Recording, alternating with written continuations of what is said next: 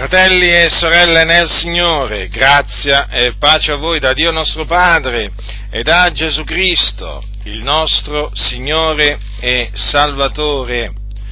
Vogliate aprire le Sacre Scritture al capitolo 15 della prima epistola di Paolo ai Corinti. Prima epistola di Paolo ai Corinti, capitolo 15. 15. Leggerò alcuni versetti a partire dal versetto 1. Così è scritto. Così è scritto. Fratelli, io vi rammento l'Evangelo che vi ho annunziato, che voi ancora avete ricevuto, nel quale ancora state saldi e mediante il quale siete salvati seppur lo ritenete quale ve l'ho annunziato, a meno che non abbiate creduto in vano, poiché io vi ho prima di tutto trasmesso, come l'ho ricevuto anch'io, che Cristo è morto per i nostri peccati, secondo le scritture, che fu seppellito, che risuscitò il terzo giorno, secondo le scritture, che apparve a Cefa, poi ai dodici, poi apparve a più di 500 fratelli in una volta, dei quali la maggior parte rimane ancora in vita e alcuni sono morti. Poi apparve a Giacomo, poi a tutti gli apostoli, e ultimo di tutti apparve anche a me come all'aborto, perché io sono il minimo degli apostoli e non sono degno d'essere chiamato apostolo perché ho perseguitato la Chiesa di Dio ma per la grazia di Dio io sono quello che sono e la grazia sua verso di me non è stata vana, anzi ho faticato più di loro tutti, non già io però, ma la grazia di Dio che è con me, sia dunque io, siano loro, così noi predichiamo e così voi avete creduto. Dunque l'Apostolo Paolo ricorda ai santi di Corinto l'Evangelo che lui gli aveva annunziato, perché fu lui ad avere predicato loro l'Evangelo di Cristo Gesù durante uno dei suoi viaggi apostolici. Egli fu condotto da Dio nella città di Corinto, che si trovava nella Caia, o Grecia,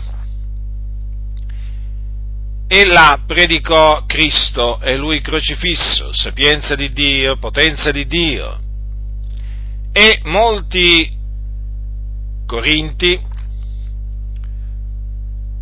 udendolo, credettero nell'Evangelo, nell'Evangelo che l'Apostolo Paolo annunziava per ordine di Cristo Gesù, Evangelo che vi ricordo l'Apostolo Paolo ricevette per rivelazione di Gesù Cristo, quindi non lo ricevette da alcun uomo, non lo imparò da alcun uomo, ma lo ricevette per rivelazione di Gesù Cristo.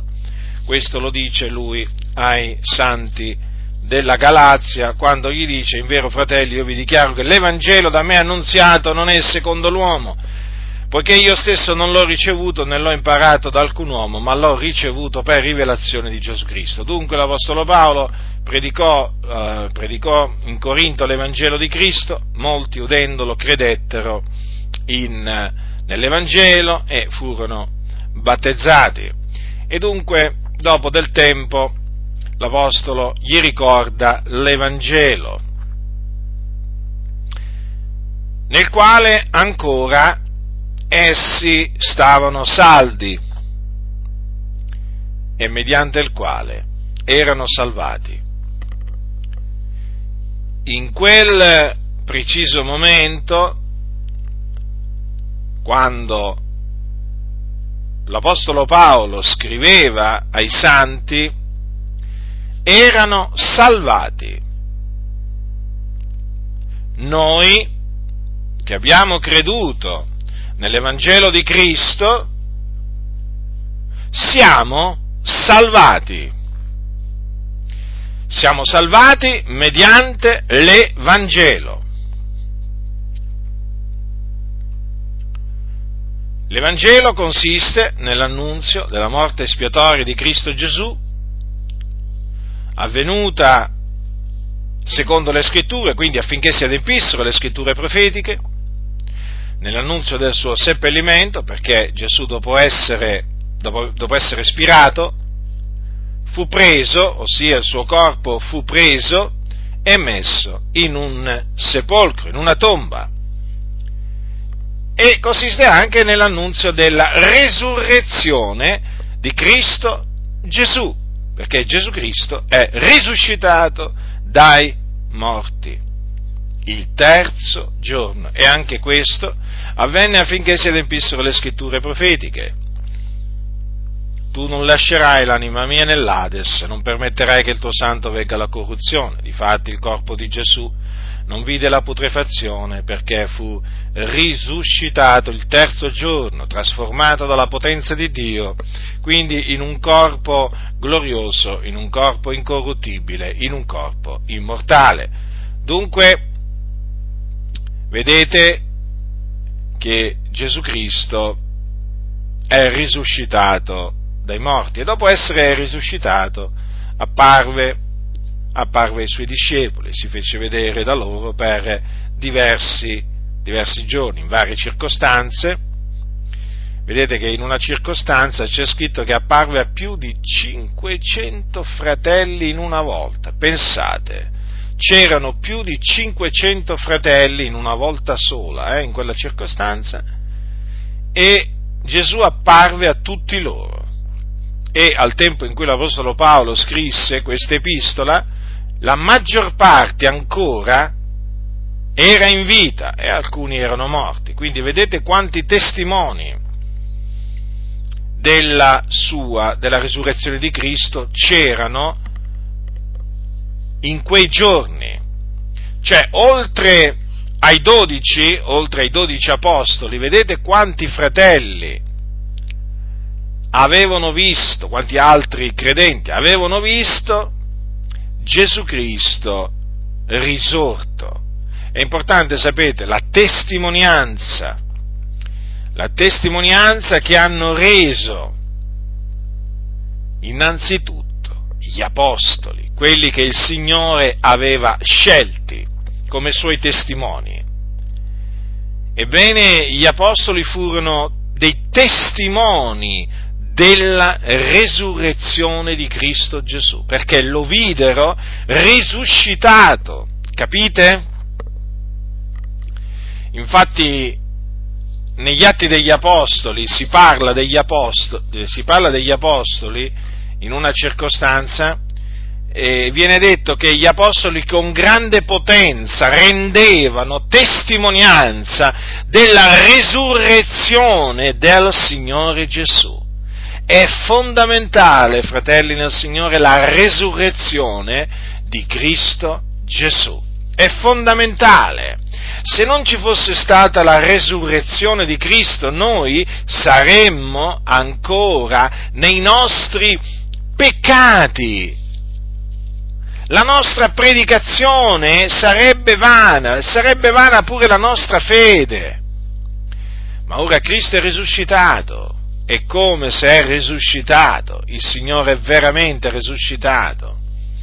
E pensate che a Gerusalemme furono grandemente disturbati da questa predicazione della resurrezione di di Cristo Gesù fatta dagli Apostoli. Infatti, in un posto c'è scritto che mentre parlavano, e qui si riferisce a Pietro e Giovanni, al popolo, i sacerdoti e il capitano del Tempio e i Sadducei sopraggiunsero, essendo molto crucciati perché ammaestravano il popolo e annunziavano in Gesù la resurrezione dei morti ancora oggi avviene la stessa cosa. Molti sono crucciati nel sentirci annunziare la resurrezione di Cristo Gesù. Perché? Perché molti la ritengono impossibile. Dicono ma non è possibile un uomo morto un uomo morto come può risuscitare? È incredibile, no? Non si può credere una tale cosa. Per esempio i filosofi, quelli che sono dati alla filosofia, che seguono Platone, Socrate e così via, ritengono inconcepibile, impossibile la resurrezione dei morti, infatti la rigettano. Considerate che ai giorni degli Apostoli molti dicevano che non c'era resurrezione dei morti. Pensate che nella stessa chiesa di Corinto alcuni si erano insinuati e avevano cominciato a dire che non c'è resurrezione dei morti e eh, Corinto si trovava nell'antica, nell'antica Grecia, no? dove c'erano molti filosofi, la, diciamo la patria della filosofia, va, chiamiamola così. Ebbene la filosofia rigettava, eh, rigettava, ehm, rigettava, la resurrezione dei morti. Infatti vi ricordo che a, ehm, eh, ad Atene, altra città eh, altra città del, eh, della Caia, antica Caia, e quando l'Apostolo Paolo si trovò sulla piazza a parlare, eh, annunziando l'Evangelo, c'è scritto che anche certi filosofi, epicurei e stoici conferivano con lui. Alcuni dicevano che vuol dire questo cianciatore? E altri, egli pare essere un predicatore di divinità straniere perché annunziava Gesù e la resurrezione. Notate, Paolo eh, nella Caia, nell'antica, nell'antica Grecia, dove appunto lui sapeva che regnava la filosofia, la filosofia greca la faceva da padrona, e dove i filosofi erano tenuti in grande considerazione, l'Apostolo Paolo annunziava la resurrezione di Cristo Gesù, senza vergognarsi, senza avere paura di esporsi al vituperio, alla derisione. Vedete come lo chiamavano? Cianciatore, perché per loro, per i filosofi, eh? Per i filosofi la resurrezione che annunziava Paolo in Cristo era una ciancia.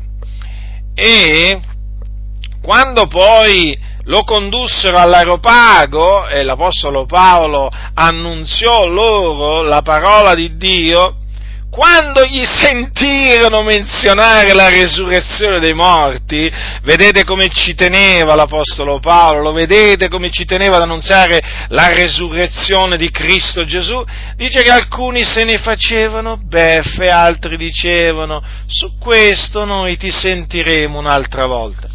Che cosa voglio dire con questo?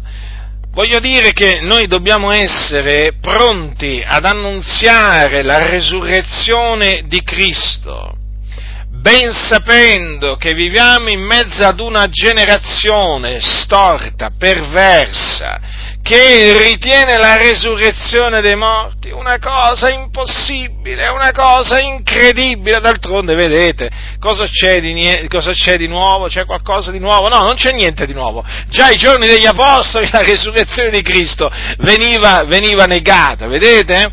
Dai savi secondo, secondo, il mondo. Ma sapete quanti ancora oggi...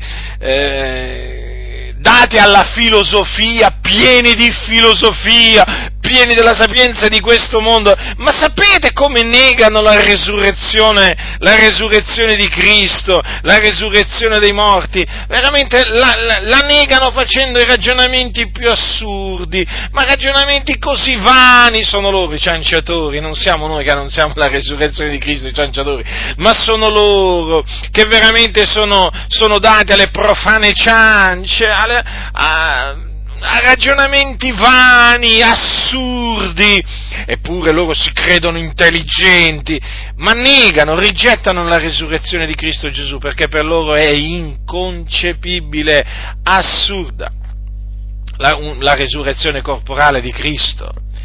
E dunque, vedete, dobbiamo prendere esempio dagli apostoli che annunziavano Cristo e Lui crocifisso, ma anche la sua resurrezione. Hm? In, un, in un, periodo della storia dove la filosofia, guardate che la faceva da padrona, eh? dove i filosofi erano tenuti in grandissima, in grandissima stima, eppure gli apostoli non si vergognavano di, di annunziare né la, né, la, né la croce di Cristo e nemmeno la resurrezione di Cristo Gesù. E quindi noi dobbiamo seguire l'esempio degli Apostoli, imitarli, senza vergognarci in alcun modo, senza eh, vergognarci appunto dell'Evangelo, diceva Paolo, io non mi vergogno dell'Evangelo. Oggi ci sono molti che si dicono evangelici che si vergognano dell'Evangelo. E che evangelici sono? Si dicono evangelici. Sono, io li chiamo gli evangelici senza Vangelo. Eh? Quando, parlano, quando parlano certi sedicenti evangelici, ehm, o meglio, quando loro dicono di evangelizzare, sembra che stiano eh, facendo un discorso politico, eh, un discorso diciamo che voi potete sentire fare a, che vi posso dire a politici, a sindacalisti, a filosofi, parlano di tutto tranne che dell'Evangelo, annunziano tutto tranne che l'Evangelo. D'altronde loro oramai annunziano un Vangelo, un Vangelo sociale, eh, non più l'Evangelo di Cristo, potenza di Dio per la salvezza di ognuno che crede e salvezza dal peccato naturalmente, eh, perché l'Evangelo salva dal peccato. No, loro annunciano un, un messaggio che tende a liberare i poveri, dall'affrancare i poveri dalla povertà, gli analfabeti dall'analfabetismo, eh, gli schiavi, quelli naturalmente, perché ancora oggi nel mondo c'è la schiavitù, eh, dalla, dalla schiavitù. Parlano di tutto tutto, perché loro naturalmente eh, si preoccupano di migliorare il mondo, perché voi sapete che sono così legati alla massoneria, la massoneria, voi sapete, dice, dice eh, di eh, procacciare il miglioramento del mondo, e allora siccome che queste chiese camminano a braccetto con la massoneria, anche loro si sono messi a procacciare il miglioramento del mondo, e per procacciare il miglioramento del mondo hanno appunto aderito al cosiddetto Vangelo sociale, eh, che si preoccupa appunto di migliorare le condizioni sociali delle varie popolazioni, delle varie etnie e così via e quindi hanno perso proprio di vista l'Evangelo che annunziava l'Apostolo Paolo. E difatti è vergognoso sentire questi sedicenti evangelici nelle loro cosiddette evangelizzazioni parlare di tutto. A Gesù lo menzionano raramente, ma poi men che meno la morte di Cristo, la morte espiatoria di Cristo e la sua resurrezione e le sue apparizioni. Eh, e perché? perché dovrebbero annunziare l'Evangelo? Eh? E chi glielo fa fare? Se annunziano l'Evangelo sanno che verranno derisi, verranno scherniti, verranno perseguitati. Loro non vogliono essere perseguitati dal mondo, non vogliono essere odiati dal mondo come lo furono gli apostoli, no. Loro vogliono essere accettati dal mondo, benvoluti dal mondo, applauditi dal mondo, riconosciuti dal mondo. E allora mettiamo da parte l'Evangelo, dicono. Mettiamo davanti, mettiamo da parte l'Evangelo, l'Evangelo che annunziava l'Apostolo Paolo, eh, non va annunziato, è un messaggio arcaico, un messaggio, un messaggio incomprensibile, un messaggio pazzesco, non possiamo presentarci noi in questo mondo ad annunziare un tale messaggio, questo valeva per i giorni degli Apostoli, bisogna adeguarsi ai tempi, basta con queste predicazioni da medioevo, predicazioni medievali, basta, bisogna portare un messaggio che va bene per tutti. E quindi via la croce, via il sangue di Cristo e via la resurrezione. Parliamo di un Gesù, un Gesù maestro di morale, un al massimo profeta, eh, che ha annunziato degli insegnamenti etici da prendere in esempio. Ecco, presentiamo questo Gesù, un Gesù che appunto accoglie l'omosessuale, gli dice ti benedico, ti accetto così come sei, eh, ti voglio bene. Un Gesù che dice all'omosessuale rimani omosessuale, un Gesù che dice al fornicatore rimani fornicatore, un Gesù che dice al musulmano rimani musulmano. Di chi ti hanno parlato? Di Gesù figlio di Maria, non morto sulla croce e manco risuscitato? Ma sì, rimani musulmano, tanto sempre di Gesù si parla. Capite questi come parlano? E oramai cioè, non c'è più bisogno di annunziare l'Evangelo di Cristo. Ma che, ma che, ma che? Perché oramai queste chiese queste chiese in maniera sfacciata e spudorata cercano di unirsi con tutti i pagani, i pagani, tutti i pagani, buddisti, musulmani, e allora per eh, fare questa unione, per realizzare questa unione devono mettere da parte l'Evangelo, perché l'Evangelo di Cristo divide gli uomini, li divide tra credenti e non credenti, eh? tra salvati e perduti, e certo perché l'Evangelo salva, salva i peccatori, ma que, que, quelli che credono, perché potenza di Dio per la salvezza di ognuno che crede, ma quelli che non credono non mica vengono salvati, rimangono schiavi del peccato, perduti quindi sulla via della perdizione. E siccome che oggi c'è la tendenza ad unire gente di tutte le religioni, mh, mm, e allora chiaramente la massoneria che si propone di unire tutta la, la Chiesa con, con i pagani, chiaramente è riuscita nel suo intento di fare sparire la predicazione di Cristo e lui crocifisso e della sua resurrezione perché è un messaggio che divide. Eh? E allora loro, siccome che devono portare un messaggio che unisce, devono togliere di mezzo l'Evangelo. E infatti è vero, hanno tolto di mezzo l'Evangelo. Eh? Qualcuno dice, ma sei esagerato. Beh, dimostratemelo, dimostratelo. Non potete dimostrarlo perché in molti casi è proprio così. È proprio così. Oggi sono pochi quelli che annunziano Cristo e Lui crocifisso e la, e, la, e la, resurrezione di Cristo. Cioè oggi sono pochi quelli che predicano l'Evangelo di Cristo.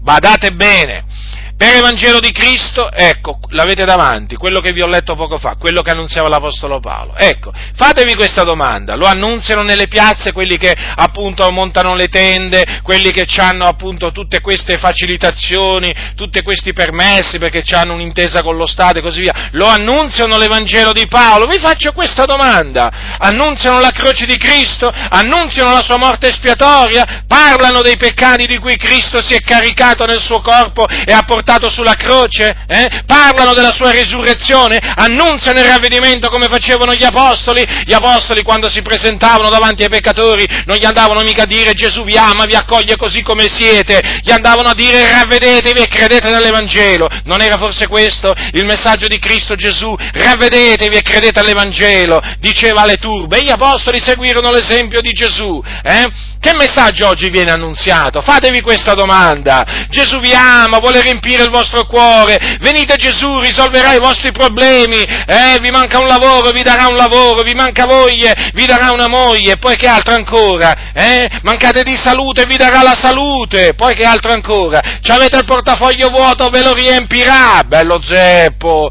dicono alcuni, eh? Non è che il Signore Gesù di questi che, predicano questi oh, dà il necessario, no, Gesù li fa diventare ricchi, eh, straricchi, li fa diventare, gli promettono questo, e Gesù ti farà diventare straricco, vedrai, avrai una bella villa, e farai la vita da nababbo e così via, questo è il Gesù di cui parlano costoro. Mm? Che cosa predicavano gli apostoli? Eh? Predicavano tutt'altro, vedete? Eh? Ma perché gli apostoli non cercavano il favore degli uomini, cercavano il favore di Dio. Gli apostoli erano servi di Cristo Gesù e si studiavano di piacere a colui che li aveva chia- salvati innanzitutto e poi chiamati a predicare l'Evangelo. E quindi predicavano il ravvedimento, dicevano ravvedetevi e credete nell'Evangelo di Cristo, annunziavano Cristo, la morte di Cristo, la morte di Cristo sulla croce avvenuta per i nostri peccati, il giusto soffrì per gli ingiusti, eh? lui che non aveva conosciuto peccato soffrì per i nostri peccati. E allora, che diremo? Che faremo? Diremo quello che dicevano gli apostoli, faremo quello che facevano gli apostoli, questo è il messaggio dell'Evangelo, non ce n'è un altro, non ne conosco un altro. Eh? Questo è l'Evangelo mediante il quale noi siamo stati salvati e mediante il quale siamo salvati. Ecco, siamo salvati. Quindi noi possiamo dire che siamo salvati? E certo, e certo siamo autorizzati, siamo autorizzati da Dio a dire che siamo salvati. D'altronde l'Apostolo Paolo gliel'ha detto ai santi di Corinto, mediante il quale siete salvati. E certo, possiamo dire, anzi dobbiamo dirlo, che siamo salvati perché siamo stati salvati. Siamo stati salvati e fino a questo giorno, per la grazia di Dio, abbiamo ritenuto la fede nell'Evangelo mediante il quale siamo salvati. Dunque non siamo sempre stati salvati, no, ci fu un tempo in cui eravamo schiavi.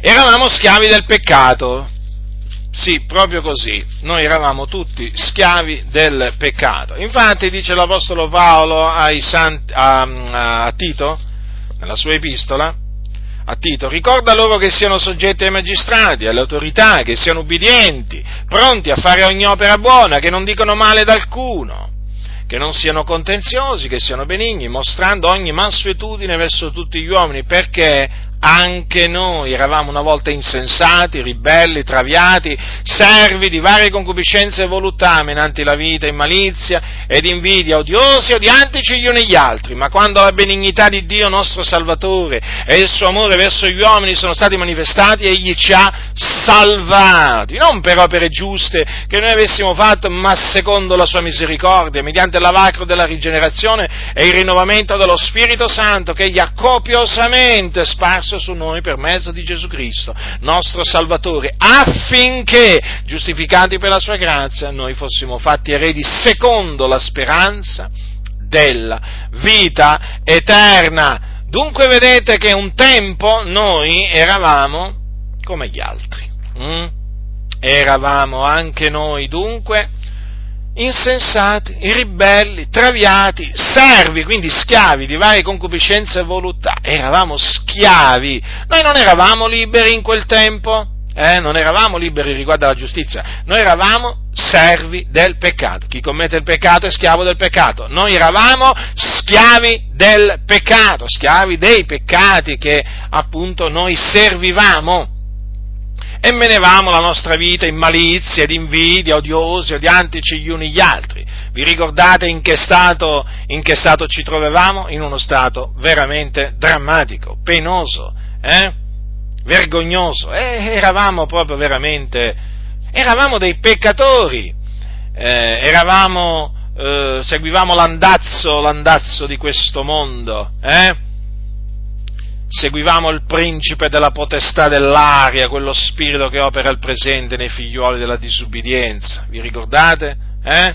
Ubbidivamo alle voglie della carne, dei pensieri, per questo eravamo nemici di Dio nella nostra mente, nelle nostre opere malvagie. Sì, ricordiamoci di quello che eravamo in quel tempo, quando eravamo senza Cristo e senza Dio nel mondo. Ci fa bene ricordare quello che eravamo. Eh? Eravamo per natura figlioli d'ira come gli altri e proclamiamolo, e proclamiamolo davanti al mondo. Non dobbiamo proclamare solo quello che siamo ora in Cristo per la grazia di Dio, dobbiamo anche proclamare quello che eravamo un tempo, affinché quelli che ci ascoltano comprendano che noi, che noi eravamo come loro sono adesso. Eh?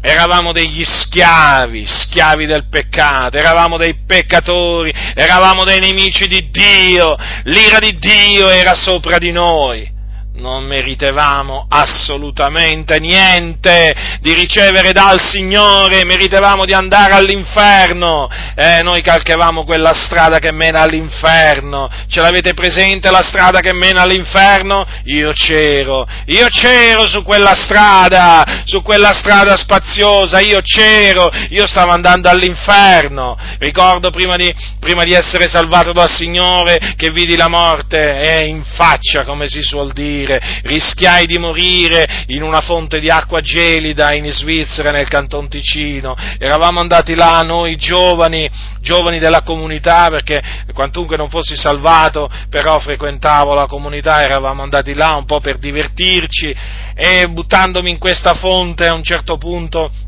cominciai, cominciai a, a, calare, cominciai ad affogare praticamente.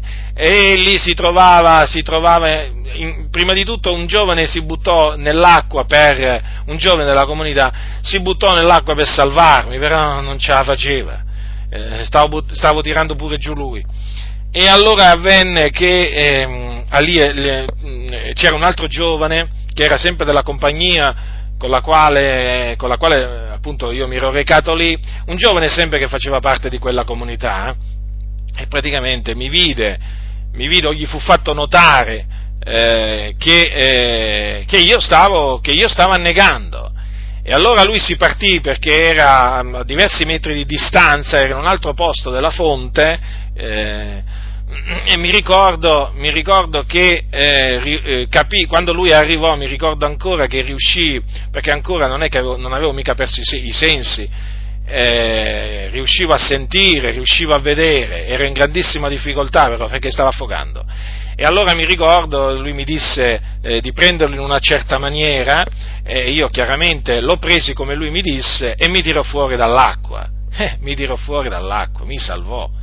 Quel ragazzo, quel ragazzo mi salvò e io devo ringraziare Dio che non sono, che non sono morto e non sono andato all'inferno perché io ero quantunque figlio di credenti, eh, ero, ero, perduto, ero schiavo del peccato, ero quello appunto qua, come, come, viene descritto, vedete come ci descrive bene la Sacra Scrittura, come eravamo. E quando penso che veramente stavo andando all'inferno, ma il Signore ha avuto pietà di me, il Signore veramente non ha permesso, non ha permesso che io morissi perché, perché il Signore mi aveva, mi aveva eletto a salvezza prima della fondazione del mondo, aveva scritto il mio nome nel libro della vita dell'agnello e quindi io dovevo essere salvato, ma io che ne sapevo a quel tempo di tutte queste cose? Ma che ne sapevo io a quel tempo? Pensavo solo a divertirmi a quel tempo non avevo, non avevo certamente in mente il Signore, non, non avevo certamente in mente il pensiero di servirlo, assolutamente. Però il Signore ha avuto misericordia di me e mi ha salvato. Quando la benignità di Dio, nostro Salvatore, e il suo amore verso gli uomini sono stati manifestati, Egli ci ha salvati, sì, e non per opere giuste, ma secondo la sua misericordia perché noi non meritavamo nulla, non c'erano opere giuste che potevano indurre il Signore a salvarci. E quale opere giuste?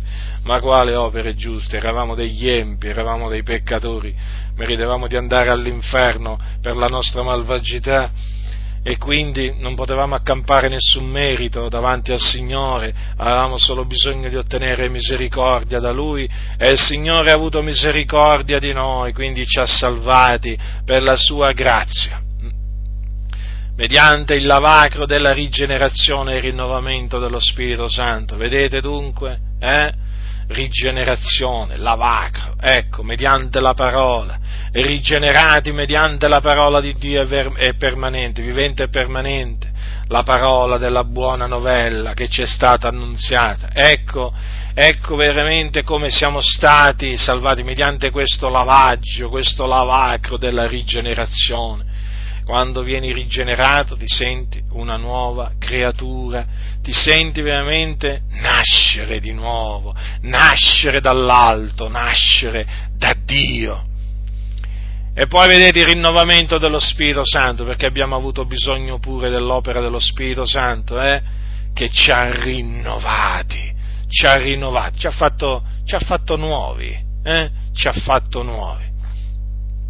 Quindi praticamente quando il Signore salva si, eh, si è persone nuove, si diventa persone nuove. Ecco perché l'Apostolo Paolo dice, se dunque uno è in Cristo, vi ricordate queste parole? Se dunque uno è in Cristo, egli è una nuova creatura, le cose vecchie sono passate, ecco, sono diventate nuove. Quindi i pens- cambiano i pensieri, certo perché è sopraggiunto il, il ravvedimento, cambiamento di mente significa ravvedimento, tu hai una mente nuova, tu hai pensieri nuovi, nuovi, tu, eh, è così, è così. Poi il Signore ti dà un cuore nuovo e quindi hai dei desideri, dei desideri nuovi che non avevi, che non avevi, che non avevi prima. Eh? C'hai una mente nuova, eh, chiaramente il Signore ti rinnova la mente proprio, una cosa, è una cosa meravigliosa, non la pensi più come prima, la pensi in maniera completamente diversa, cominci a sentirti a disagio in questo mondo, in mezzo, in mezzo a quelli che tu ritenevi amici, in mezzo ai conoscenti, ai parenti, ti cominci a sentire a disagio perché dici ma guarda io sto male in mezzo a questi, io voglio stare con i fratelli, non che dobbiamo uscire fuori fuori dal mondo, eh?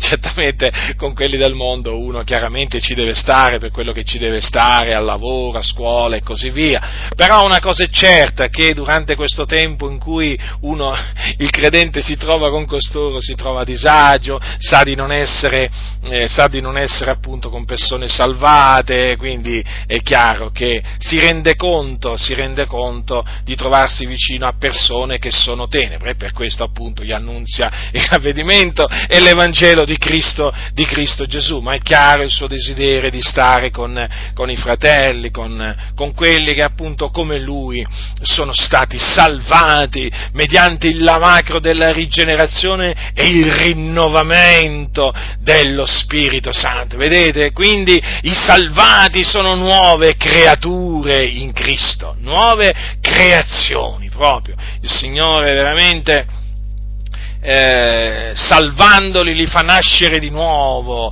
li fa diventare nuove creature e noi siamo diventati questo quando il Signore ci ha salvati per la sua misericordia, siamo, sal- siamo diventati proprio questo, fratelli, delle nuove creature. Eh? E tutto questo mediante l'Evangelo, mediante la fede, la fede nell'Evangelo che è potenza di Dio per la salvezza di ognuno che crede.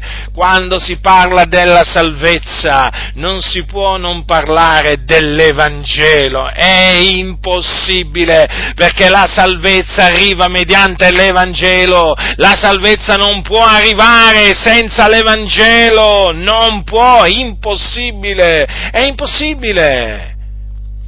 Vedete? Mediante il quale siete salvati. Quindi noi possiamo dire, anzi dobbiamo dire, che siamo salvati. Eh? appunto perché prima eravamo schiavi del peccato e oggi per la grazia di Dio siamo salvati.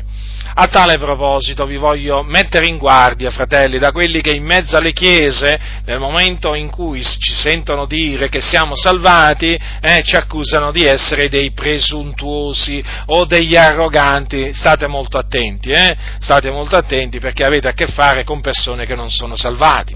Come tu dirai? Allora in mezzo alle chiese ci sono persone che si dicono cristiani e non sono salvate? Sì, ce ne sono pure molte, anche dietro i pulpiti. Eh?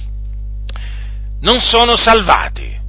Infatti non dicono mai siamo stati salvati o nel caso del singolo sono stato salvato, sono salvato. No, non lo dicono, non lo dicono. Molti dicono spero alla domanda sei salvato? Ti rispondono con una frase tipo questa, lo spero, mi sforzo, e Dio lo sa. Un po' alla cattolica, va, usiamo questa espressione, questa è proprio una tipica risposta cattolica romana, papista, eh? Bene, questa risposta è in bocca anche a tanti sedicenti evangelici, quindi alla fine, voglio dire, questi qui hanno cambiato casacca, come si suol dire, o cattedrale, va, diciamo così, cattedrale, perché oggi in effetti ci sono pure cattedrali evangeliche, eh? E quindi hanno cambiato cattedrale, non è che hanno cambiato vita, non hanno cambiato mente, no, no, no, no, no, no, no. assolutamente, questi hanno cambiato semplicemente il luogo dove vanno, diciamo, a radunarsi la domenica, eh? Prima andavano, diciamo, in una basilica cattolica a sentire la messa del prete, hm?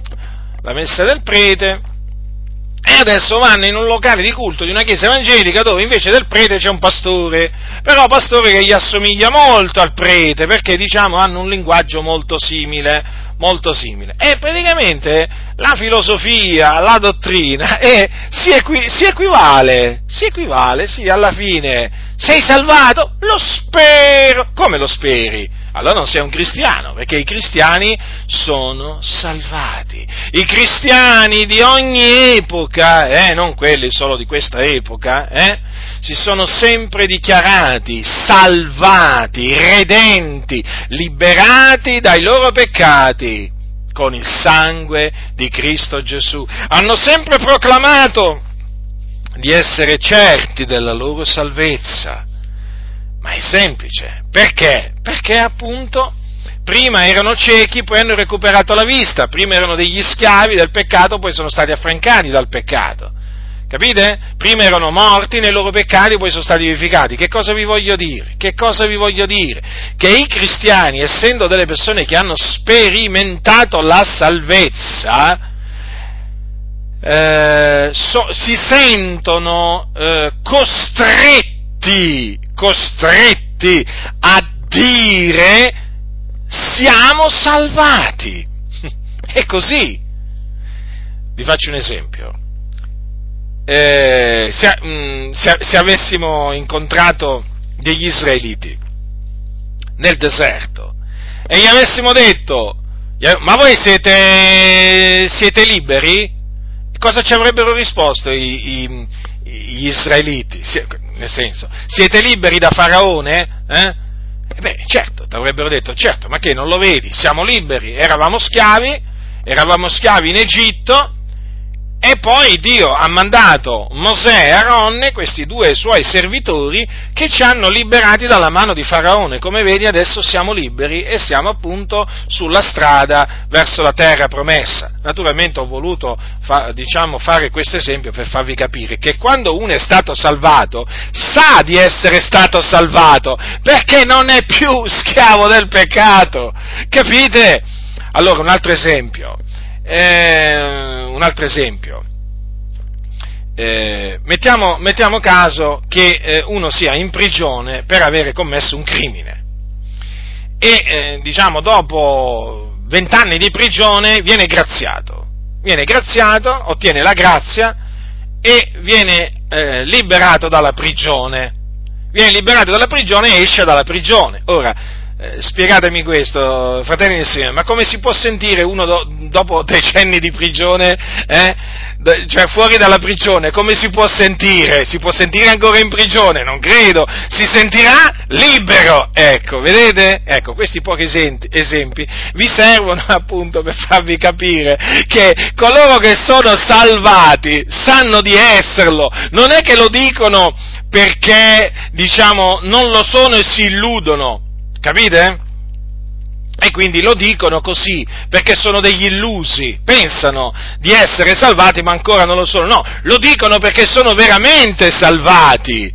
Eh, d'altronde uno era schiavo del peccato, il Signore l'ha liberato e dice, il Signore mi ha affrancato dal peccato. Ah sì? Ah, tu eri uno schiavo del peccato, fammi capire, dimmi, dimmi, ti dice quello del mondo. E di che cos'è? Di, peccati, di quali peccati tu eri schiavo? E allora il credente gli dice, guarda, ero schiavo di questo, di quest'altro, di quest'altro. E poi ho creduto nell'Evangelo e l'Evangelo mi ha affrancato. Ah sì, dice quello del mondo. Ma vedi, vedi tu. E certo, perché quando parli della salvezza di che cosa gli vai a parlare? Di come un giorno eri schiavo e poi hai ottenuto la libertà, la libertà che prima appunto non avevamo, perché chi è schiavo del peccato non è libero. Quindi, quindi essendo che noi abbiamo creduto nell'Evangelo, noi siamo stati salvati e siamo tuttora salvati perché riteniamo l'Evangelo che ci è stato annunziato così come ci è stato annunziato. Quindi non è assolutamente eh, una manifestazione di arroganza o di presunzione, eh, affermare con ogni franchezza che siamo salvati. Quante volte, quante volte i, parlando con i cattolici romani alla domanda eh, tu credi? E ti dicono, io credo, è come se credo, io credo in Gesù. Allora la domanda successiva è questa, sei salvato? Ecco, allora lì sparisce la sicurezza. In che senso? Ti dicono, beh no, questo non lo posso dire. No, questo non lo... Credo in Gesù, ma non sono salvato, non posso dirlo. Spero di esserlo un giorno, spero che il Signore nella sua misericordia mi accolga in cielo, Lui che è così tanto buono, prima però dovrò andare in purgatorio, ti dice il cattolico, perché voi sapete che la Chiesa Cattolica c'è il purgatorio, che non esiste naturalmente,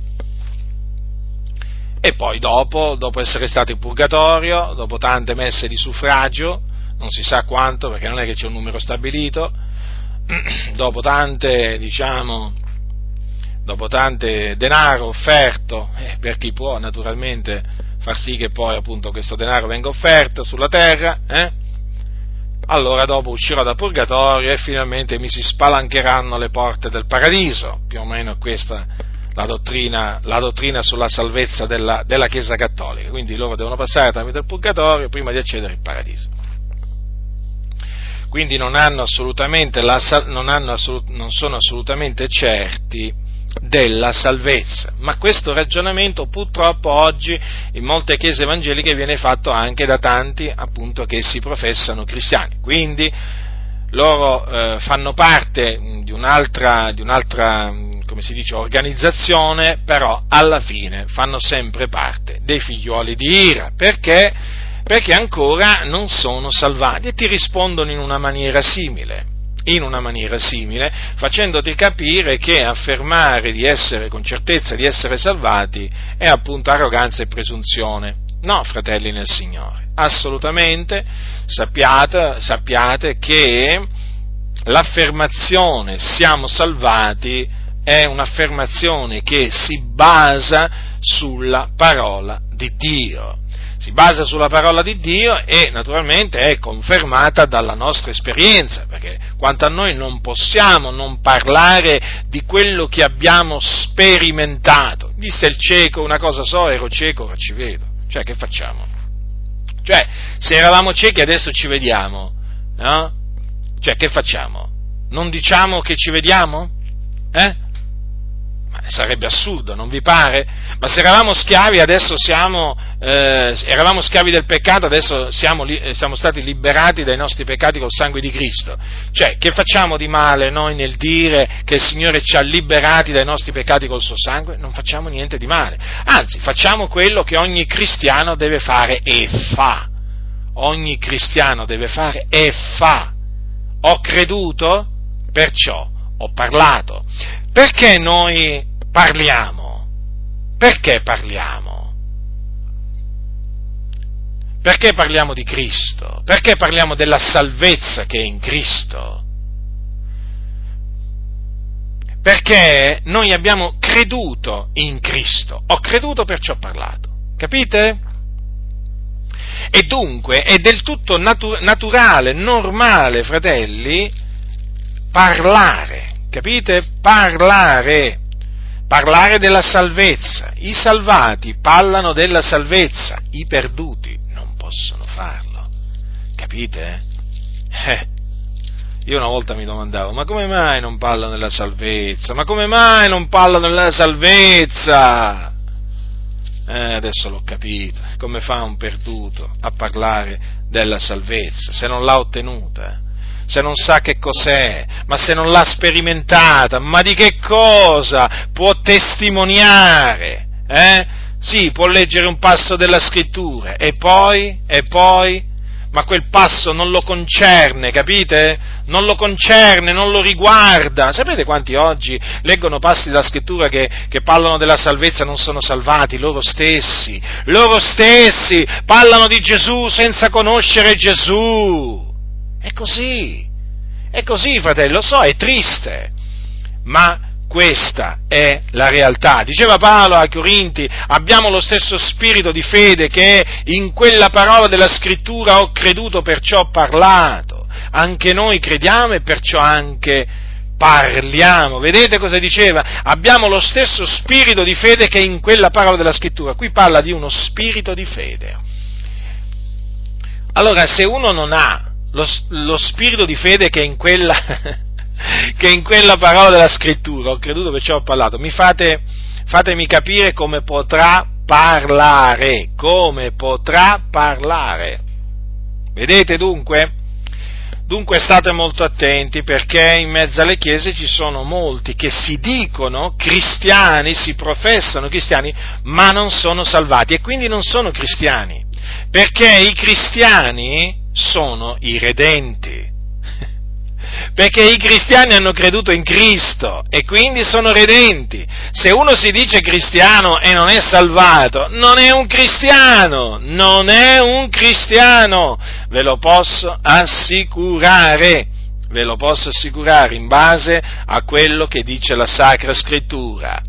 Dunque vedete, fratelli nel Signore, come sia del tutto normale, del tutto lecito affermare di essere salvati. Vi ricordate l'Apostolo Paolo che cosa ha detto ai santi, ai santi di Efeso? Dice così, dice così, dopo avergli, leggiamo, leggiamo il capitolo, una parte del capitolo 2 dal versetto 1, ascoltate che cosa gli dice agli Efesini. E voi pure avvivificati, voi che eravate morti nei vostri falli e nei vostri peccati, ai quali un tempo vi abbandonaste, seguendo l'andazzo di questo mondo, seguendo il principe della potestà dell'aria, di quello spirito che opera il presente negli uomini ribelli, nel numero dei, dei quali noi tutti pure immersi nelle nostre concupiscenze carnali siamo vissuti altra volta, obbedendo alle voglie della carne e dei pensieri, ed eravamo per natura figlioli di ira come gli altri. Ma Dio che è ricco in misericordia per il grande amore del, del quale ci ha amati, anche quando eravamo morti nei falli, ci ha vivificati con Cristo.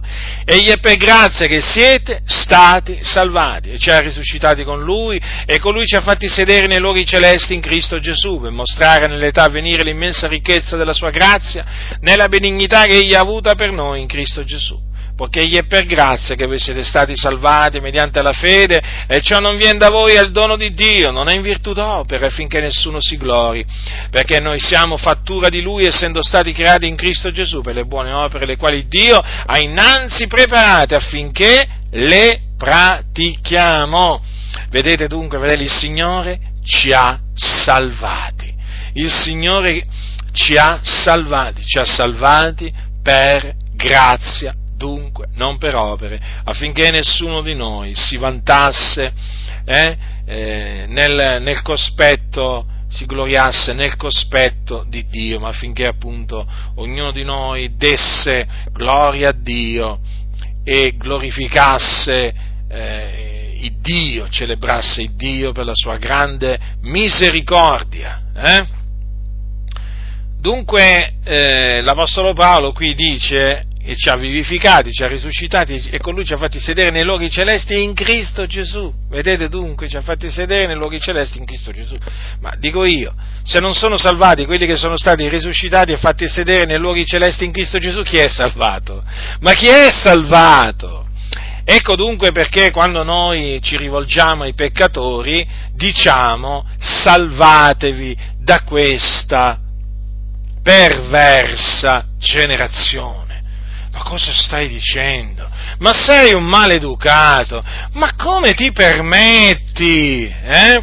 Ma come ti permetti di chiamare questa povera umanità bistrattata, eh, che già ha tanti problemi? Mo la vai a chiamare pure perversa generazione? Eh, che volete? Io la chiamo come la chiamavano gli apostoli. Infatti cosa leggo qua? Cosa leggo nel libro degli Atti degli Apostoli? Eh? Leggo questo, che l'Apostolo, l'Apostolo Pietro, la scrittura dice, il giorno della Pentecoste, eh, quindi da poco era sceso lo Spirito Santo, gli Apostoli erano ripieni di Spirito Santo, con molte altre parole li scongiurava e li esortava dicendo salvatevi da questa perversa generazione. Ecco dunque perché chiamiamo questa generazione perversa, la chiamiamo pure storta, adultera, peccatrice, eh? perché anche questi sono termini che eh, diciamo si riferiscono a questa generazione. E gli diciamo salvatevi. Come? Allora tu, voi, vi escludete? È certo che ci escludiamo. E perché ci dovremmo includere in questa perversa generazione? Ma se siamo stati salvati. Noi adesso ci auspichiamo, desideriamo che loro siano salvati, perché noi siamo stati salvati, siamo salvati. Noi siamo di qui, loro sono di là. Noi siamo sulla via della salvezza, loro sono ancora sulla via della perdizione, noi siamo, liber- siamo stati liberati dai nostri peccati, loro sono ancora schiavi del peccato. Loro sono sotto la potestà delle tenebre, noi siamo nel regno dell'amato figliuolo di Dio nel quale splende la luce, dove non ci sono tenebre perché Dio è luce e Lui non vi sono tenebre alcune, capisci?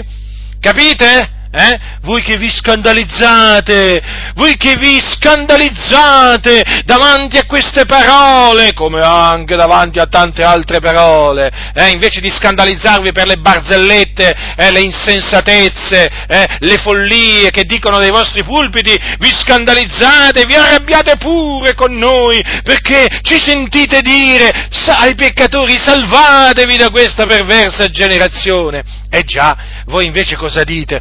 Salviamoci, speriamo che il Signore ci salvi.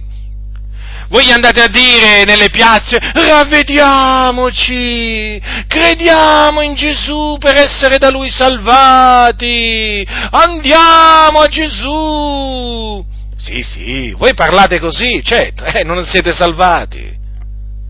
Voi ancora fate parte di questa perversa generazione. E per questo a voi cosiddetti evangelici, cristiani evangelici, che affollate i locali di culto eh, e che ancora dite siamo peccatori, a voi è rivolta questa parola, salvatevi da questa perversa generazione, a voi vi dico nel nome di Cristo, ravvedetevi e credete nell'Evangelo di Cristo, eh, affinché otteniate otteniate la remissione dei vostri peccati, la liberazione dei vostri peccati e la vita eterna, altrimenti perirete, perirete come perirà Francesco, i cardinali periranno, i vescovi, i preti, tutti assieme perirete se non vi ravvederete e crederete nel Signore Gesù Cristo. Ma voi che vi pensate che vi potrà salvare il vostro pastorello? Eh? Il vostro pastorello? O comunque sia quello che diciamo ha quel, quel, titolo di pastore, eh, che non sa quello che dice, un ignorante, un insensato, che quando si mette dietro al pulpito ha bisogno di leggere qualche foglietto perché non sa veramente da dove iniziare, non conosce le scritture, eh? Eh sì, eh sì, assieme a lui che è un altro, è un altro che ancora non è salvato e che ancora continua a dire salviamoci, andiamo a Gesù per essere salvati, siamo tutti peccatori, ancora siete peccatori, ancora siete peccatori. E che ci state a fare dietro i pulpiti? Se ancora siete peccatori? Scendete dal pulpito, scendete dal pulpito, non è il posto dove dovete stare esorto le chiese, le chiese dei santi, quindi i salvati, eh, a prendere i pastori che non sono salvati, a farli accomodare fuori, o comunque fateli sedere, eh, fateli sedere almeno lì, va, fateli sedere affinché sentano anche loro l'Evangelo, ma non tenete pasto- cosiddetti pastori che non sono salvati, eh, non tenete pastori nelle vostre comunità che non sono salvati, che non hanno la certezza della salvezza, e quindi colgo l'occasione per esortare tutte le chiese dei santi, ad andare pubblicamente a fare questa domanda al cosiddetto pastore della Chiesa. Sei salvato davanti a tutti? Davanti a tutti. Sei salvato dai tuoi peccati? Questa è la domanda che dovete fare. Eh? E non solo. Dovete chiedergli anche queste cose. Se in questo momento morissi, chiaramente mi rivolgo a voi che siete veramente salvati, eh? che naturalmente pensate di avere un, un, un, salvato dietro il pulpito, vi sono sorti dei dubbi e allora chiaramente eravate un po' perplessi no? a tale riguardo. Beh, allora vi dico che cosa fare affinché ogni perplessità sia tolta. Eh? Gli dovete fare questa domanda pubblicamente, eh? pubblicamente, affinché la senta, la senta, tutta la Chiesa. Se morissi in questo momento per un infarto, proprio in questo momento, là, dietro il pulpito, eh? un infarto, può capitare. Dove vai? Dove vai? Sei sicuro di andare in paradiso? Sei sicuro di andare in cielo col Signore Gesù? Sei sicuro che il Signore ti salverà nel suo regno celeste? Sei sicuro che ti si apriranno le porte del cielo? Eh? In questo momento dovessi morire, dove, dove, andrà l'anima tua? Ecco, fategli questa domanda. Se risponde dicendo, eh, beh, spero, Dio lo sa, allora prendetelo, prendetelo subito, immediatamente, eh? Oh, con buone maniere, eh? Non gli dovete mica fare del male, eh? Mai, nemmeno, nemmeno gli dovete torcere un capello, però lo dovete fare accomodare subito mh, mm, nelle panche. Poi, se si vuole accomodare fuori dal locale, faccia pure, però fatelo accomodare nelle panche, nelle sedie, perché non può stare lì, non può stare lì. Capite? Perché vi dico questo? Perché ci sono pastori che non sono salvati. Non solo membri, ma anche pastori che non sono salvati. Ed è giunta l'ora quindi di mettere alla prova i pastori nelle chiese. A noi non ci interessano i loro titoli, ma che cosa ci interessa sapere? Non ci interessano queste cose, non vi devono interessare. Ma peraltro non vi deve interessare neppure se ha fatto la scuola biblica, anzi, purtroppo quelli che hanno fatto la scuola biblica sono i peggiori di tutti, cioè, a parte il fatto che dovete chiedergli se è salvato, ma poi se vedete che non ha la capacità di predicare di insegnare, e magari è salvato, eh, però se è salvato, la certezza della salvezza, però non, eh, voi vedete che non ha la capacità di predicare e di insegnare, stessa cosa, lo fate accomodare, lo fate sedere, eh, perché il Signore non è che mette degli incapaci dietro i pulpiti, eh? qui noi stiamo vedendo tanti incapaci, ma tanti incapaci, che quando salgono sul pulpito fanno tutto tranne che predicare, fanno tutto tranne che predicare. E allora è venuta l'ora di prendere questi signori, eh, che hanno messo la massoneria, appunto perché sono degli incapaci, incapaci nel senso che non, sa, non, sono capaci a predicare e insegnare, non essendo stati mai chiamati da Dio a predicare e insegnare. Allora bisogna prenderli e farli accomodare. Sì, sì, è ora di fare così. Eh, Chiesa di Dio, tu sei l'assemblea dei, eh, sei l'assemblea dei riscattati tu non ti puoi fare mettere dietro il pulpito eh, una persona non salvata o una persona salvata che non è stata chiamata da Dio a predicare e insegnare. Non puoi avere eh, come conduttore qualcuno che non è capace a predicare e insegnare. Non puoi, perché quello è un finto pastore. Capisci? È qualcuno che ha il titolo di pastore ma non ha il ministero, quindi non ci deve stare lì a predicare e insegnare, non ci deve stare, capite? Questa è una cosa molto importante. È il Signore che ha dato. Se il Signore non gli ha dato, non gli ha dato. Capite? E quindi non è capace, non è capace a predicare e insegnare. E quanti ce ne sono? Non sono capaci a predicare e insegnare. Quindi ah, fateli accomodare, fateli sedere. Eh? Quindi per il merito, in merito alla salvezza, eh? è, ora, è ora che gli spiriti siano messi alla prova. Perché ci sono appunto nelle chiese uomini, uomini dietro i pulpiti che non hanno assolutamente mai sperimentato la salvezza e quindi devono essere messi alla prova, devono essere messi alla prova. Quindi l'argomento principe deve essere la salvezza. La salvezza, fratelli nel Signore, e d'altronde, voglio dire, nella Chiesa, nella chiesa, della Chiesa chi fanno parte? Fanno parte i salvati, i redenti, gli eletti. Non è che la Chiesa non è fatta da peccatori, la Chiesa è fatta da santi, cioè da peccatori che sono stati santificati, da empi che sono stati giustificati, capite? Quindi la Chiesa è l'assemblea dei riscattati e quindi l'assemblea dei giusti, l'assemblea dei santi. E l'assemblea dei santi non può avere come pastore o come anziani persone che sono peccatori, che sono empi, che non sono salvati, capite? Non può, non può, ma nella maniera più assoluta. Il Signore non ha mai costituito eh, nella Chiesa degli uomini in un ministero che non erano credenti. Assolutamente. Vedete Saulo?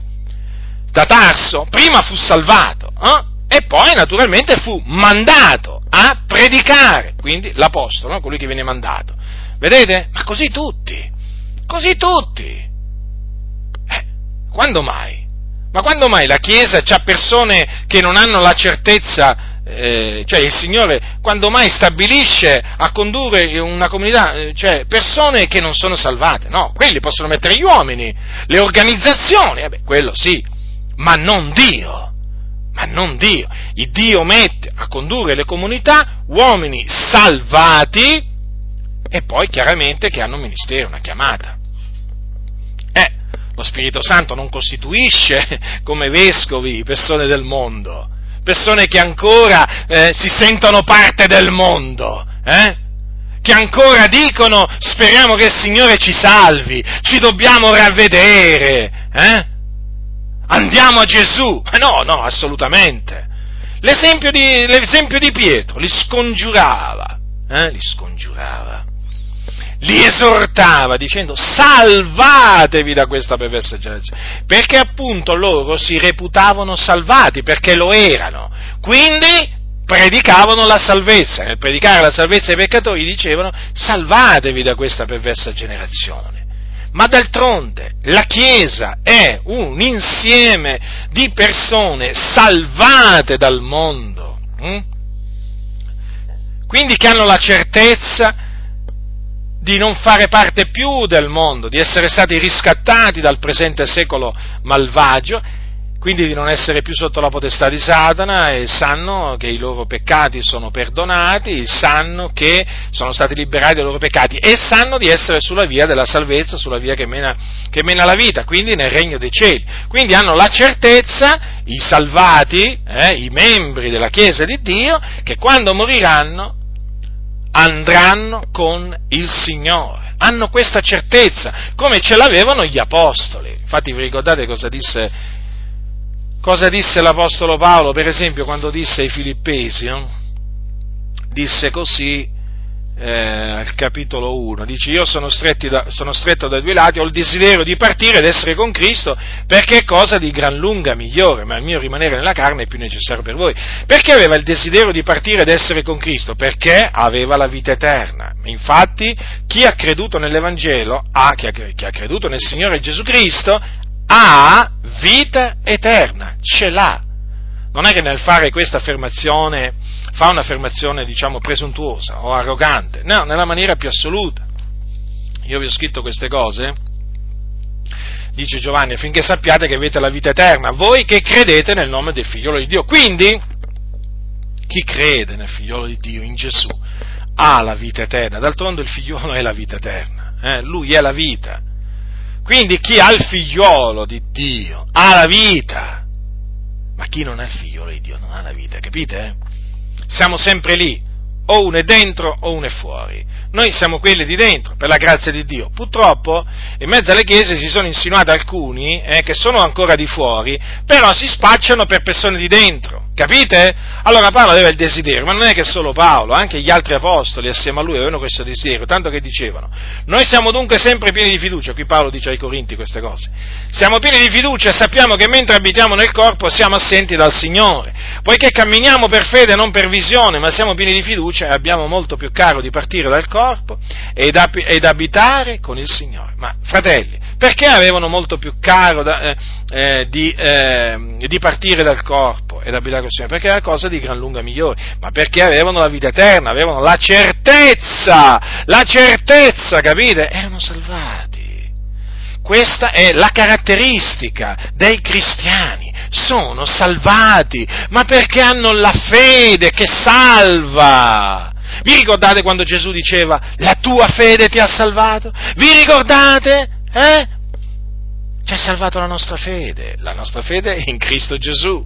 Quindi salvati siamo, non più timore, eh? per questa strada si giunge in cielo. Eh? Allora, queste sono le parole di un cantico. Allora, salvati siamo, fratelli nel Signore, sì, siamo proprio salvati per la grazia di Dio, siamo sulla via che mena in cielo, quindi noi abbiamo il desiderio di partire ad abitare col Signore. Quindi eh, i cristiani, essendo salvati da questo presente secolo malvagio, hanno anche la vita eterna, eccetto, per quella stessa fede che li ha salvati dai loro peccati, hanno la vita eterna. Chi crede nel figliolo ha vita eterna, ha vita eterna.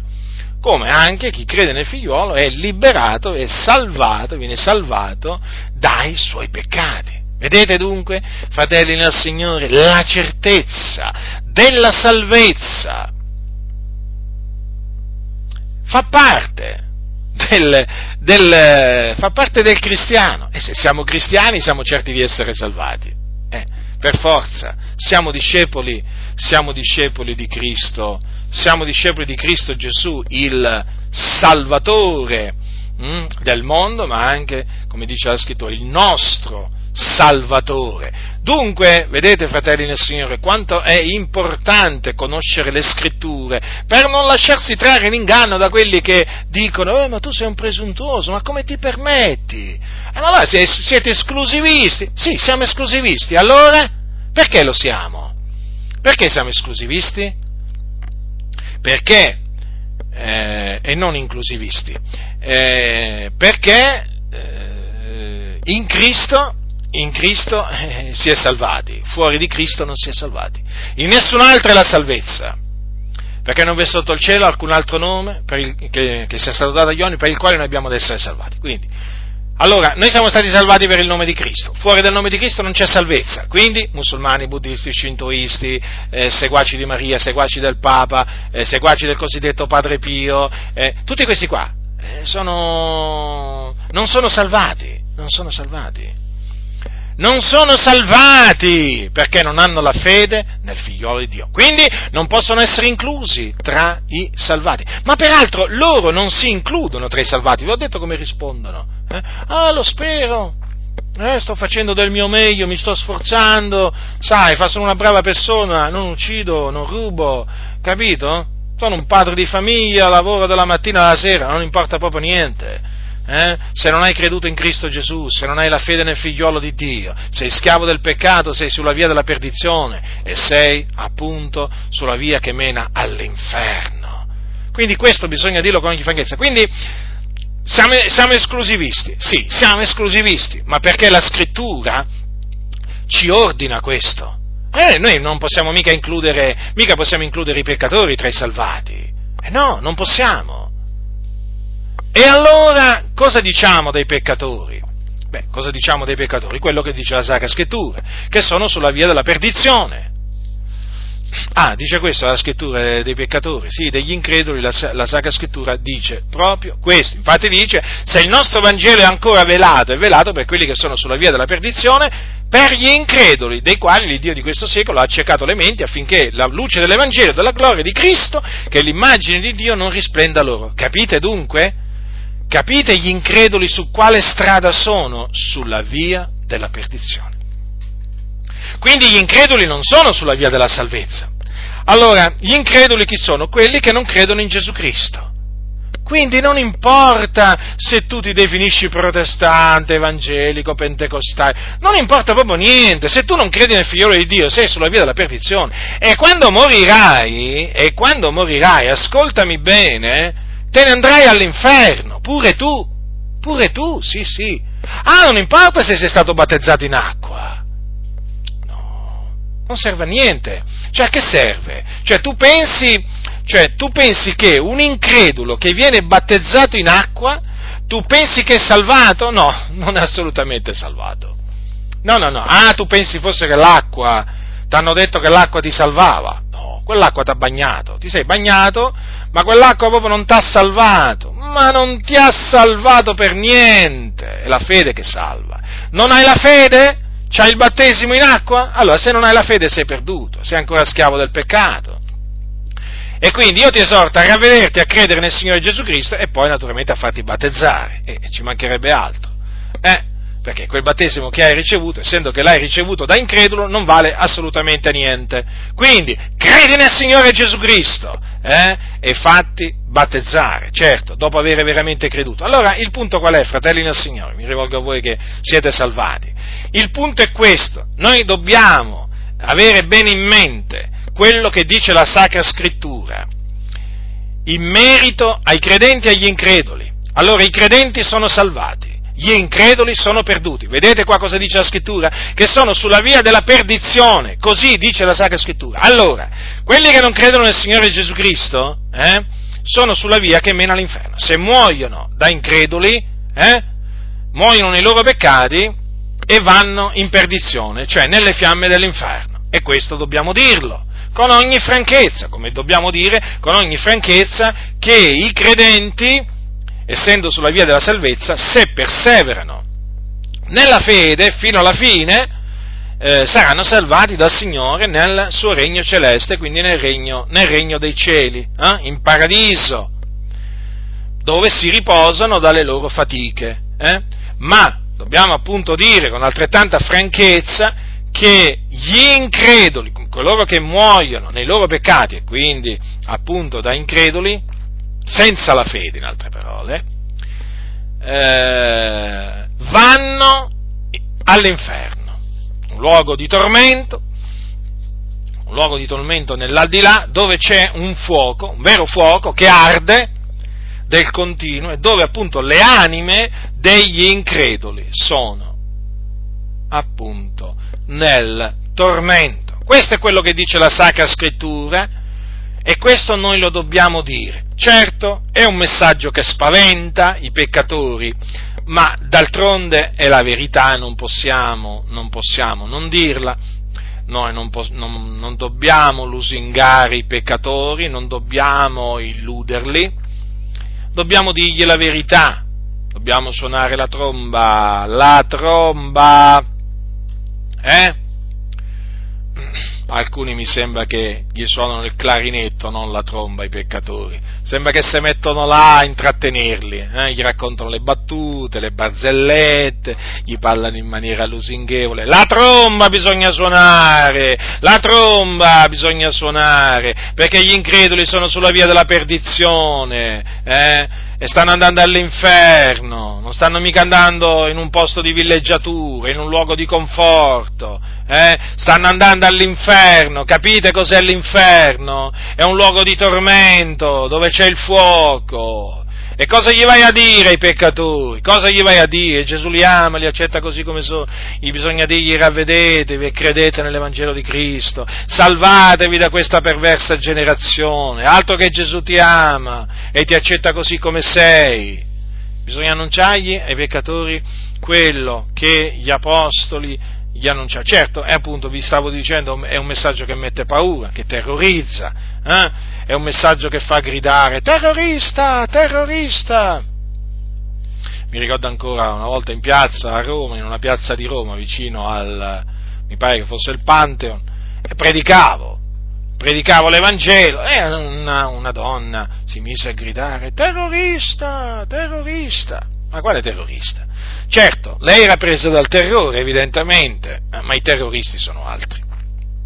Però, cosa succede? Che tu predicando, eh, predicando la verità, poi vieni etichettato, soprannominato terrorista.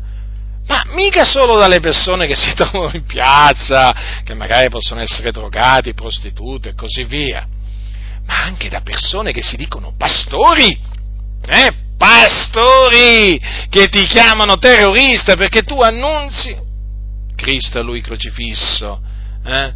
annunzi la salvezza che è in Cristo Gesù, gli dice ai peccatori di ravvedersi eh, e, li, li, e, li, metti in guardia appunto eh, dalle fiamme dell'inferno, dal tormento eterno. Ma tu sei un terrorista, ma tu le persone le allontani da Dio. No, a dire la verità, a dire la verità quelle persone sono già lontane da Dio, io non sto allontanando proprio nessuno. Quelli sono lontani e io naturalmente gli predico, gli predico nella speranza che Dio li avvicini a Cristo e quindi li attiri a Cristo, perché è Lui che attira le anime a Cristo. Ma io non allontano nessuno eh, da Dio perché io a quelli che sono lontani da Dio gli predico l'unico messaggio che li può avvicinare, che può contribuire appunto ad avvicinarli a Cristo, che è il messaggio dell'Evangelo, eh? il messaggio dell'Evangelo. Quindi ecco che ti chiamano terrorista, ti chiamano maleducato, eh, loro sono educati invece, loro sono educati perché quando parlano, voi lo notate, no? Allora, loro, in che cosa consiste la loro educazione? Adesso ve lo spiego. Allora, non esortano i peccatori a ravvedersi, eh, ci mancherebbe altro, sono anche loro tra i peccatori. Non parlano del peccato, quando mai, no? Non bisogna farli sentire in colpa i peccatori. Hm? Non gli parlano dell'inferno, no, che gli parli dell'inferno e poi non vengono più al locale di culto, non vengono più quelli, li spaventi a morte. E, e quindi, eh, voglio dire, quelli loro sono educati no? perché perché parlano come i filosofi, no? parlano come i filosofi. Noi siamo maleducati, in che cosa consiste la nostra maleducazione? Perché? Perché eh, noi siamo maleducati perché praticamente parliamo come parlavano gli apostoli, i peccatori, quindi è sottinteso, è implicito che anche gli apostoli erano dei maleducati, quindi siamo in compagnia, eh? siamo in compagnia di altri maleducati noi, sì, sì, è così, ma certo gli apostoli, ma anche loro, una massa d'arroganti, gli apostoli, eh? no, invece loro sono umili, loro sono umili, perché quando si presentano nelle piazze, eh, con quel sorriso falso stampato sulla faccia, eh, con quei foglietti davanti che se gli si svolazzano non sanno più da dove, non sanno più come fare, eh, loro sono così dolci verso i peccatori, gli portano questo miele, eh, l'avete visto il miele che gli portano? Eh, però c'ha il veleno dentro, eh? È un miele avvelenato praticamente, hm? è il messaggio che porta all'inferno. Gesù ti ama, gli vanno a dire alla prostituta, eh? o, o, al drogato, o, o al ladro, al pedofilo, all'omosessuale, al fornicatore. Gesù ti ama, ti accetta così come sei. Hai capito? Loro sono educati. No, questa non è educazione, no, no, no. Questa mh, mm, nella Sacra Scrittura si chiama in un'altra maniera. Eh? Queste si chiamano lusinghe, queste si chiamano menzogne. Ecco la loro, tutta la loro educazione, è tutto un insieme di menzogne, di menzogne, di menzogne. Sì, ma adesso comunque sia, grazie a Dio che veramente ci sono chiese che si sono svegliate e a questi bugiardi adesso li stanno veramente facendo rigare diritti veramente esorto le chiese a prendere questi signori, ve l'ho detto già cosa dovete fare, eh? mm. E se, qualcuno, e se qualcuno dice A, voi gli dite, guarda che gli apostoli predicavano così. Eh? Se tu non predichi come gli apostoli, eh, tu non puoi stare lì, se tu non insegni quello che insegnavano gli apostoli, se non ti conformi eh, al modo di pensare, di ragionare, di parlare degli apostoli, tu non puoi stare lì, cosa ci stai a fare? Eh? E cosa ci stanno a fare loro? La massoneria li ha messi lì per traviare le anime, per, per, per, ingannare le anime, capito? E allora voi Chiesa dovete con l'aiuto di Dio discernere, discernere e chi avete davanti. È una questione molto importante questa, molto importante, eh? perché la massoneria ha introdotto nelle chiese finti pastori nonché finti credenti, capite? Quindi eh, loro sono educati, fanno discorsi di sapienza umana, discorsi dove non menzionano la croce di Cristo, le sofferenze di Cristo, dove non menzionano la parola peccato, il sangue di Gesù, assolutamente, il sangue di Gesù è una delle cose che è meglio che non menzionano il sangue, sapete? Ci potrebbe essere qualcuno nell'adunanza che appena sente parlare del sangue si irrita, si comincia a contare contorcere, si comincia a sentire male, sapete, sentire parlare del sangue di Gesù. Parlate del sangue di Gesù, altro che, altro che a, me non inter- a me non interessa assolutamente niente di quello che dice la gente mi se- quando, quando mi sente parlare della croce di Cristo e del sangue di Cristo.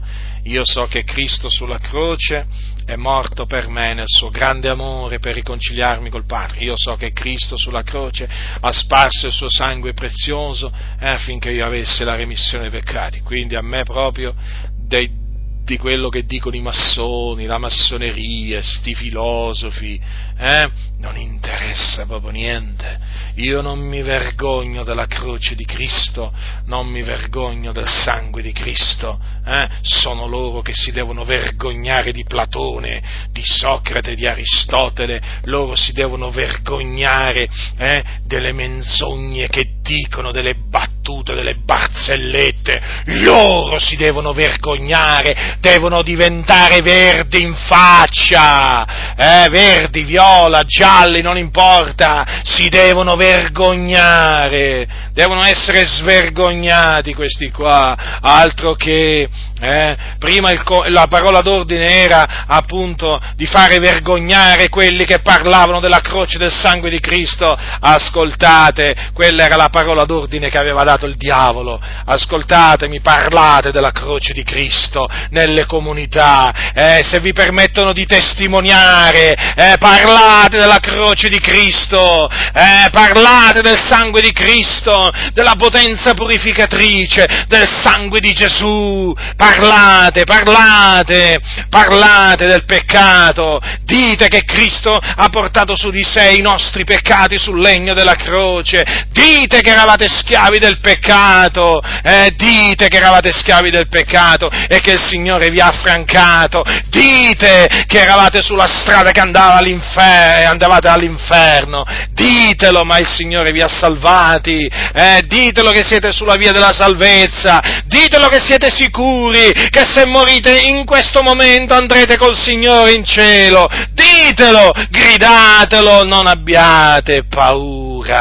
Non vergognatevi di dire quello che il Signore ha fatto per voi, non vergognatevi. Si devono vergognare questi, si devono vergognare, questi impostori che stanno dietro i pulpiti e che si vergognano dell'Evangelo, si vergognano davanti al mondo della croce di Cristo e del sangue di Cristo perché loro non hanno mai sperimentato la potenza della parola della croce, non hanno mai sperimentato la potenza del sangue di Gesù Cristo perché non hanno mai sperimentato la purificazione dei peccati.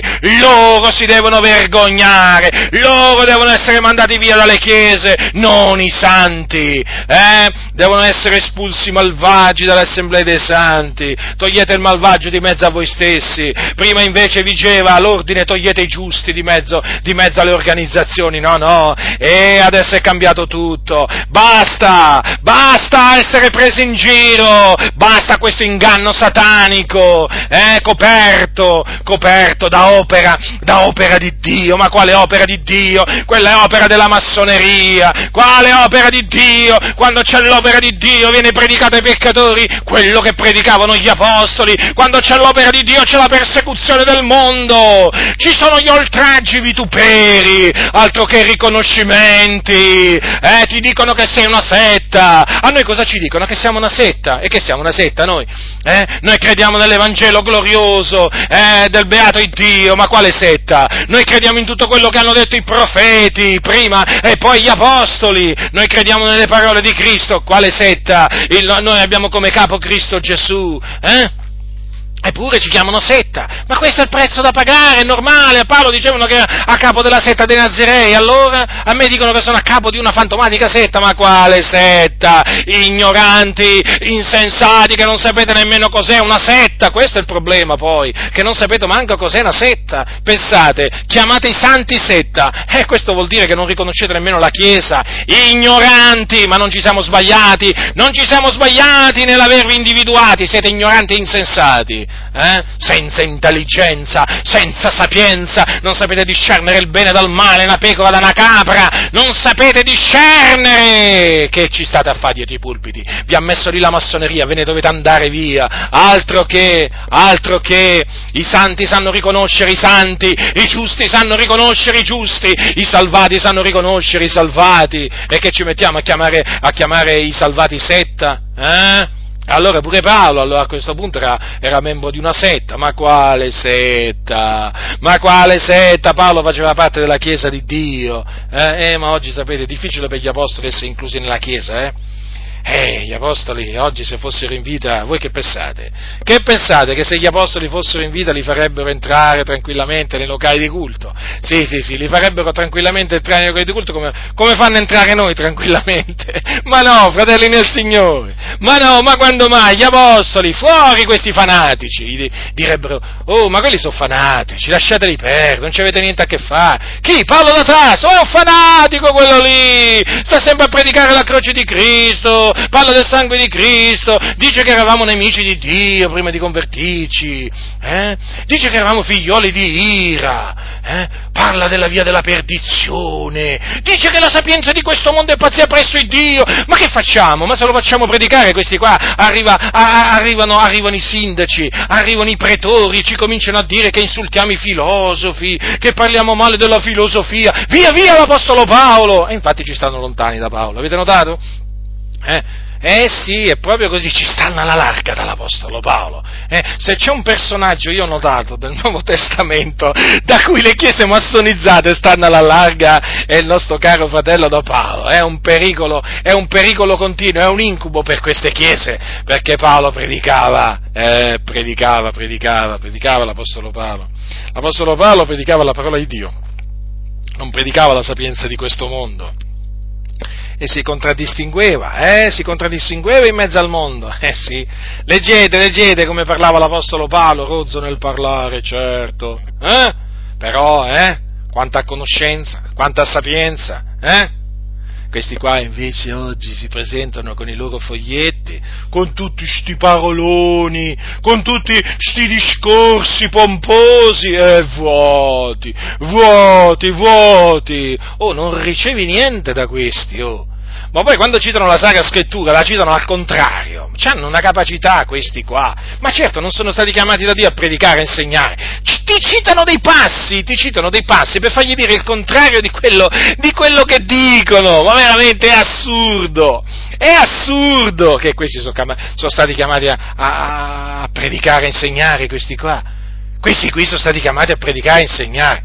Fratelli nel Signore, non voglio dilungarmi, ve l'ho già detto, questi qua non hanno niente a che fare col cristianesimo, ma non hanno niente a che fare.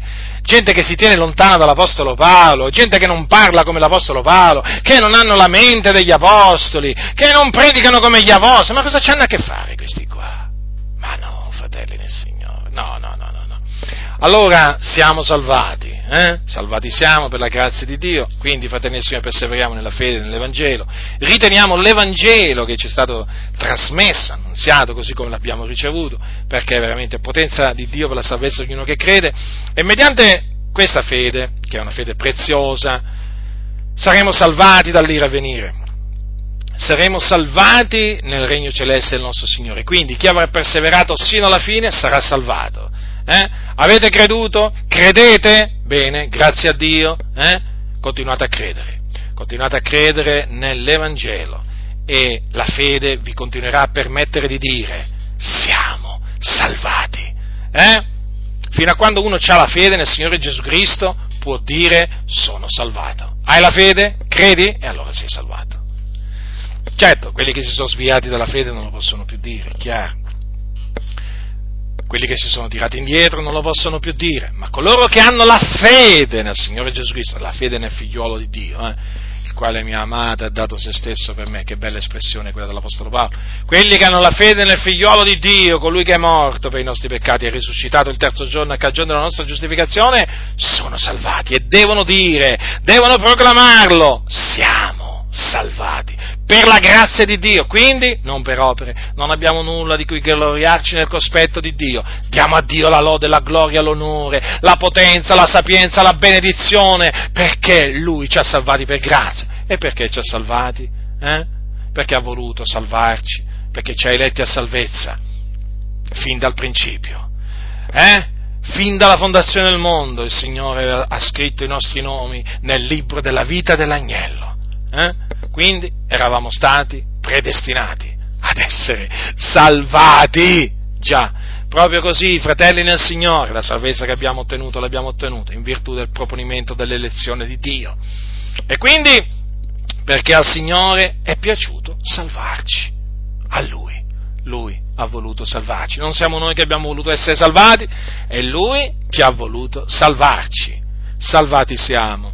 Eh? Non più timore per questa strada, si giunge in cielo. Continuiamo, fratelli del Signore, a camminare per questa strada, eh, andando di valore in valore, fino al fine, seguire il Signore, eh, e così serbare la fede fino alla fine per entrare nel regno celeste del nostro Signore.